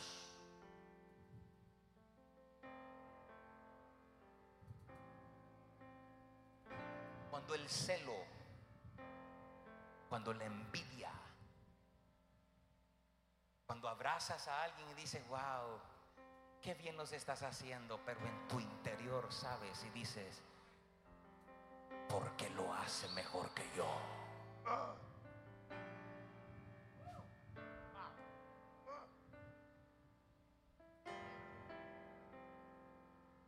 Muchos no participamos. ¿Sigo? Porque no aceptamos que lo que nos toca es menor que el que está a la derecha.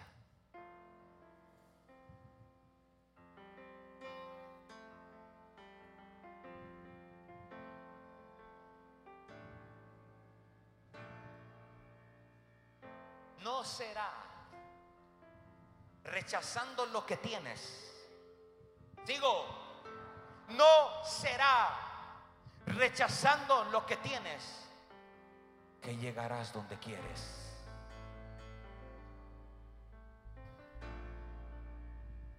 Tenemos un lugar. José le dijo, te equivocaste, papá. José pensó y le dijo, te equivocaste. Porque cuando el pensamiento del merecer se nos entrona, merezco esto, merezco esto, es que yo merezco esto, es que yo merezco esto, yo merezco esto, mas sin embargo la vida en el espíritu no es de merecer, es lo que te entregaron antes de la fundación del mundo. Ya estoy terminando. Jacob ya sabía que no se había equivocado. Caín y Abel entran en discordia. Dice que viene Abel y ofreció su ofrenda.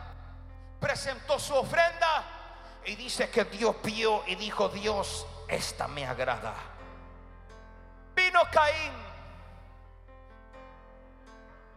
y ofreció lo mismo. Quien presentó a Alejandro primero la ofrenda fue Abel. Y Caín miró lo que su hermano estaba haciendo y dice que repitió, hizo lo que su hermano estaba haciendo. Y dice que Caín ofreció su ofrenda. Y dice que Dios no la aceptó. Y muchos dicen, es que Dios, qué bárbaro, porque no aceptó la ofrenda? Qué injusto Dios, ¿cómo es posible que Abel si le aceptó su ofrenda y a Caín no? Diga conmigo el misterio. Misterio. Diga el misterio de la ubicación. Dile el misterio de saber cuál es tu lugar. cuál es tu lugar. ¿Sabes una cosa, Franz? Ay, Dios mío. Hijo Fabricio, que cuando viene Abel y ofrece el sacrificio, Caín mata a Abel. No porque Dios le agradó la ofrenda. Escúcheme bien esto. Lo que sucedió es de que Abel ofreció el sacrificio. Dios respondió al sacrificio Abel. Y Caín no, no fue aceptado. ¿Por qué? Porque el único que podía presentar ofrenda era Abel. Porque Abel era el llamado sacerdote que era sacerdote el llamado que Abel tenía. Y la Biblia dice que solo el sacerdote podía ofrecer ofrenda delante de Dios. Caín vino y desconocía su lugar, my God. Caín se había perdido en el camino. Así como hay muchos que comienzan a ver a la derecha y comienzan a ver a la izquierda. Yo tengo que ofrecer lo que Dios me puso a hacer. Yo tengo que hacer lo que Dios me puso a hacer. Caín viene y se levanta contra su hermano y dice que mató Caín Abel. No había existido ningún asesinato en la tierra. ¿De dónde se le vino a Caín el instinto de matar? Si no había ninguna muerte registrada en la tierra. Dígame, pastor, ¿por qué? La maldita envidia, la maldita envidia, que no te sientes bien cuando un hermano prospera, que no te sientes bien cuando alguien está siendo levantado. Pastor, ¿cómo así? Cuando tú entiendas tu lugar, hijo, cuando yo entendí mi lugar, cuando yo entendí mi lugar, yo voy a alcanzar no lo que yo puedo hacer, voy a alcanzar. Si Dios me dijo que iba a tener yo no las escogí, yo no las pedí, eso fue lo que Dios dijo cuando yo nací, dijo, este me va a ser sacerdote. Mi hermana nació también, ella tiene otra ubicación, my God, ella tiene otra función. El simple hecho que yo haga esto y ella no haga esto, no significa que ella tiene que sentirse mal. El hermano que tenés a la derecha, el hermano que tenés a la izquierda, no hace lo mismo que tú, my God, si no hace lo mismo que tú estás haciendo, es causa de que cada quien tiene una ubicación.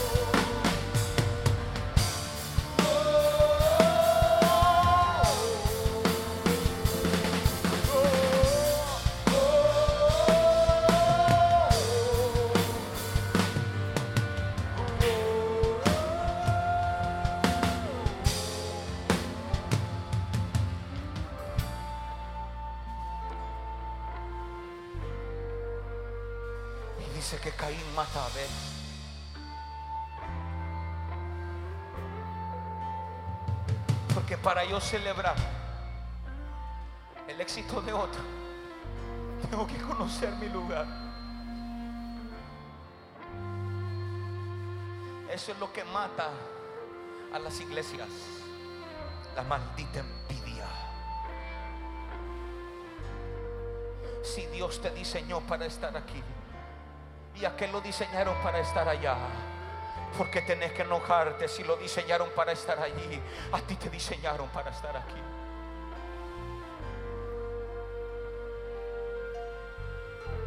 Nunca he dicho esto.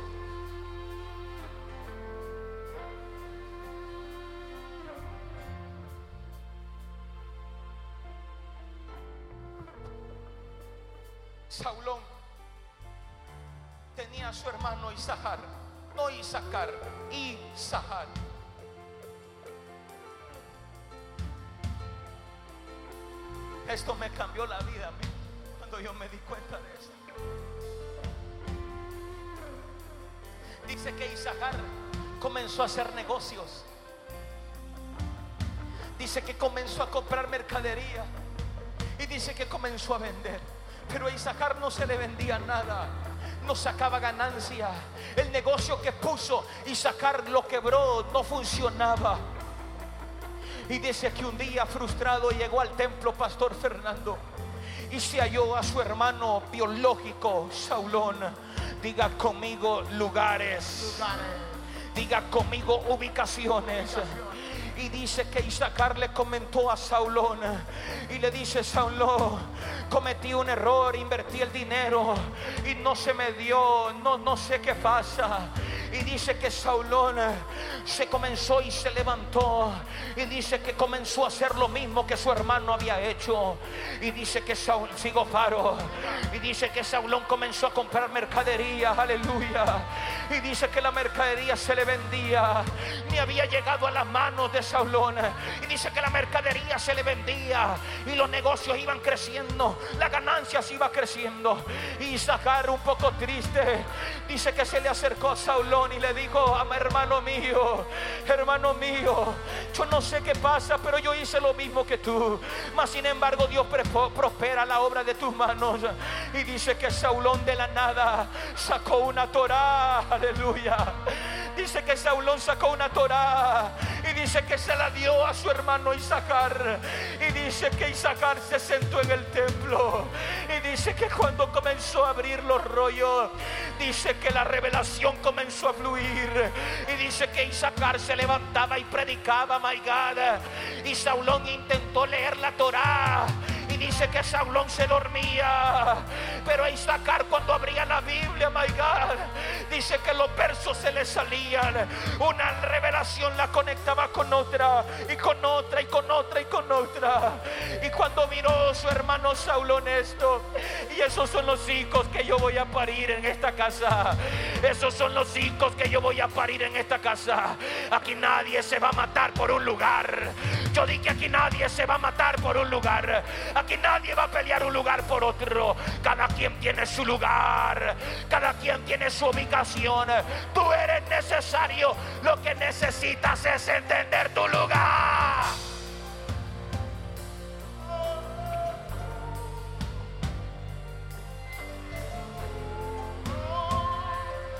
Y dice que Saulo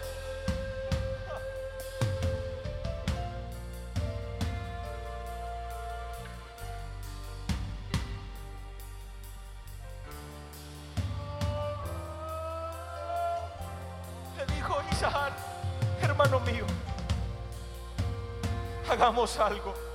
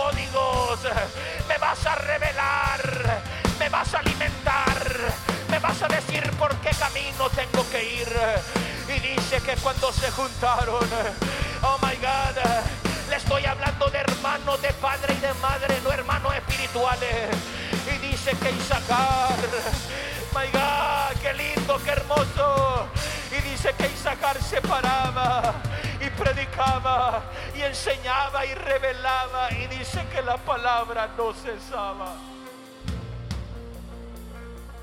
Pero Saulo nunca se sintió mal. Hasta el día de hoy se practica lo que Saulo y Isaacar practicaron en el principio.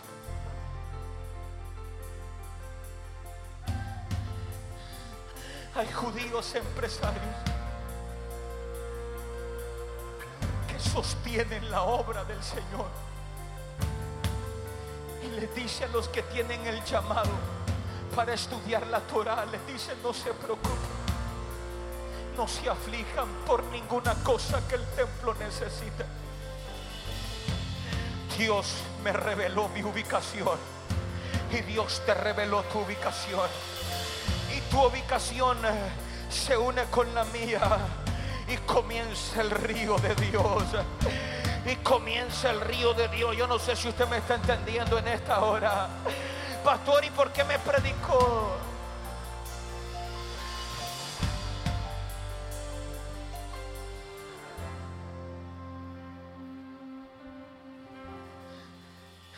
Esto es demasiado.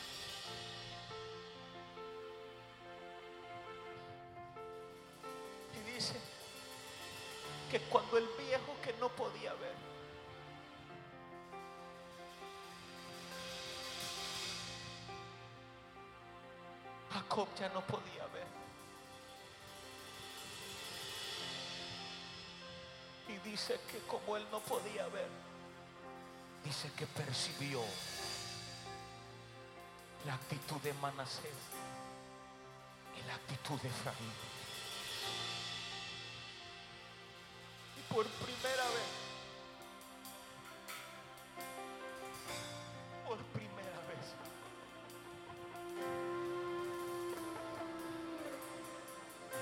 Jacob tenía sus manos invertidas. Pero cuando miró,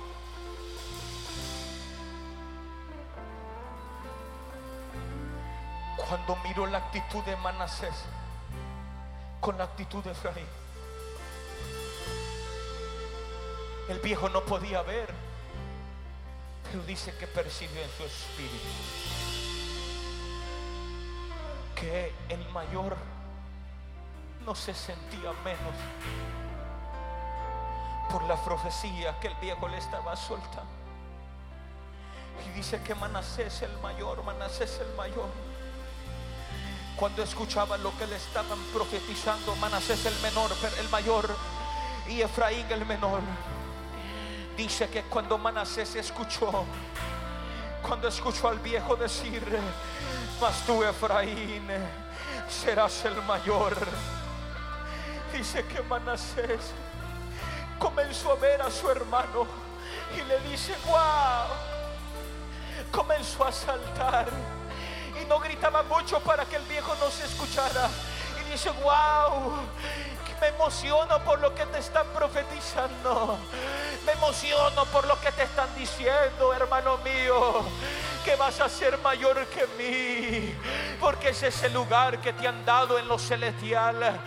Dice que cuando el viejo percibió eso y dice que el otro comenzó a decirle, wow, los dos se comenzaron a admirar, los dos se comenzaron a respetar y los dos comenzaron a decirle, wow, maestro, wow, lo que están haciendo Dios contigo, me alegro lo que Dios está haciendo contigo.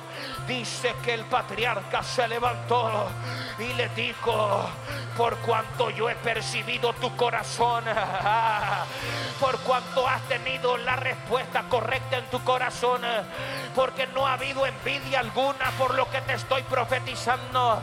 Dice que le dijo Manasés. Manasés. No es que el viejo se estaba retractando.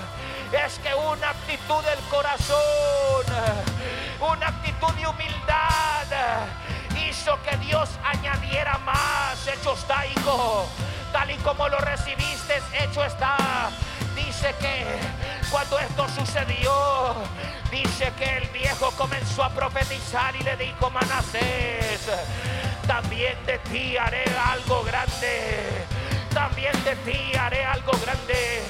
Hay cosas que Dios permite para que solamente tú reveles tu corazón, my God. Hay cosas, direcciones, instrucciones, consejos que Dios permite simplemente para ver el desbordar de tu corazón. Porque aquellos dos hermanos no terminaron como Caín y como Abel. Aquí el maldito celo no existe porque yo no lo ministro. Yo no soy un pastor celoso. Yo no soy un padre espiritual celoso. Líbreme el Señor en cuya presencia estoy. Y yo sé que es decir en cuya presencia estoy. Cuando los profetas lo decían, era porque Dios estaba conectado con el corazón de ese hombre. Vive el eterno en cuya presencia estoy. Que en mí no hay celo. El día de mañana Dios te levante con mayor revelación que yo. El día de mañana que Dios te levante con mayor, mayor revelación, mayor movimiento. Yo me voy a sentar a escucharte. Y yo solo voy a decir, Abba, a Él sea la gloria. A Él sea la gloria. ¿Por qué? Porque si yo añadí algo, podrías tener mayor iglesia, my God. Puedes que tengas más multitudes, pero siempre la autoridad va a ser autoridad. Un verdadero padre no tiene celo alguno de nadie ni de nada. Un verdadero padre no tiene celo de nada ni de nadie. Por eso, si la raíz es santa, yo dije por eso, si la raíz es santa, no perfecta, si la raíz es santa,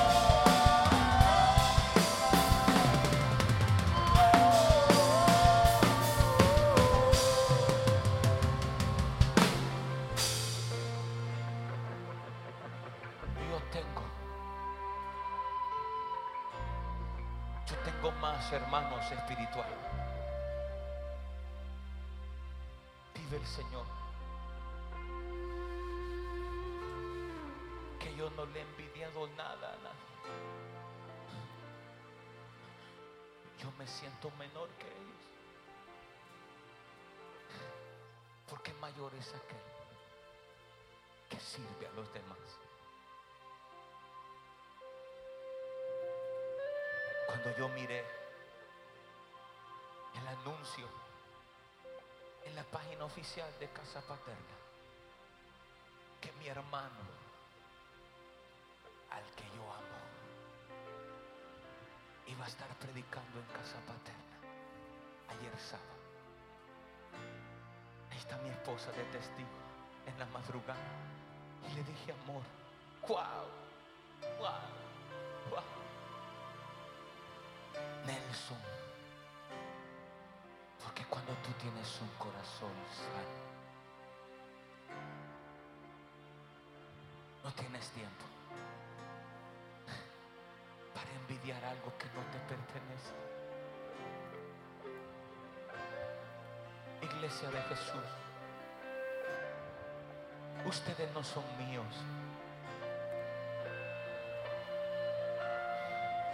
Yo se lo he dicho a mi esposa. el pueblo no es mío. El pueblo es de Él. Y mientras yo tenga claro que el pueblo es de Él, yo haré lo que Él quiere. Cuando Él lo desee. Cuando Él lo pida. Y termino con esto. Hoy sí.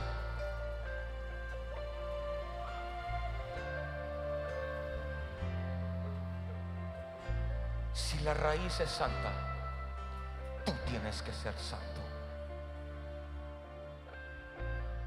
Tú tienes que ser santo.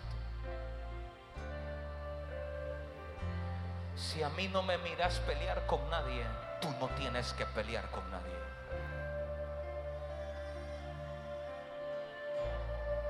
Si tú te miras humillarme ante alguien, tú también tienes que aprender a humillarte.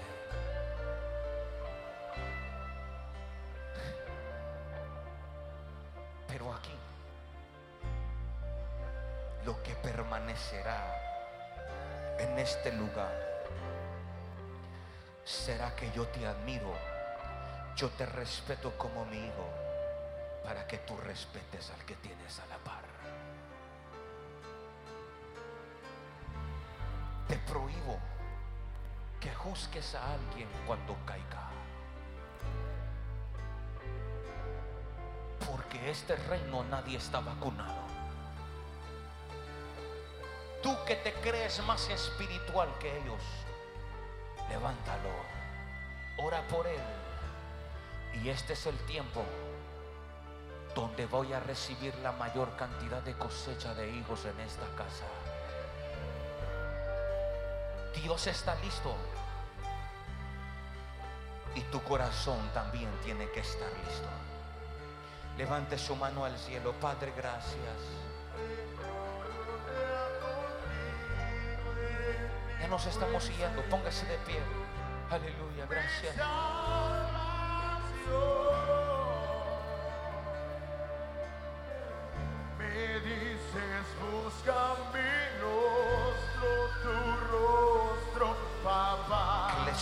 De unidad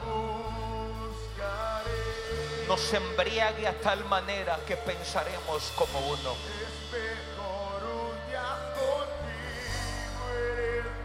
Aleluya. Aleluya. Aquí nadie es más grande que nadie. Aquí grande es Él. El eterno levante su mano.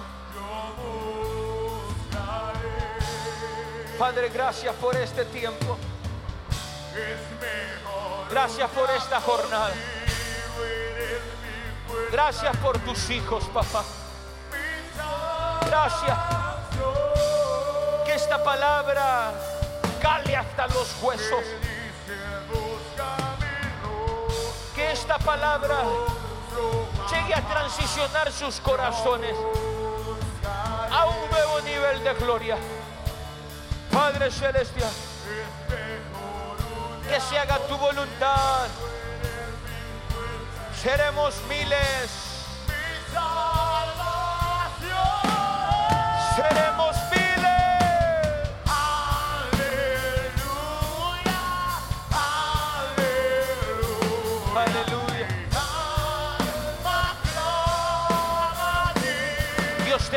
bendiga, Dios te guarde.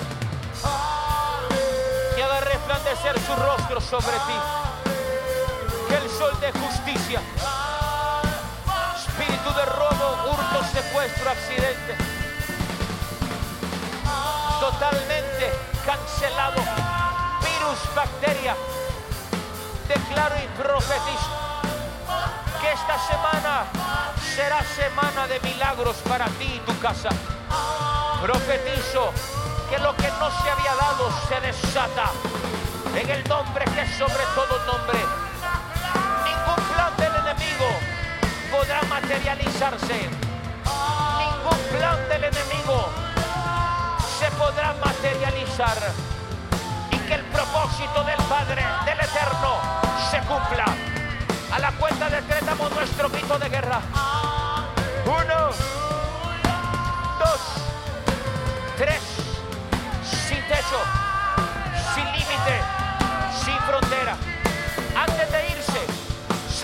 hermano. Dele un abrazo. Y dile, seremos miles, pero seremos uno. Que nadie se vaya sin saludar a alguien. Dile, hermano mío, seremos miles, pero seremos uno. Uno en amor. Amén. Amén y amén. Dios le bendiga.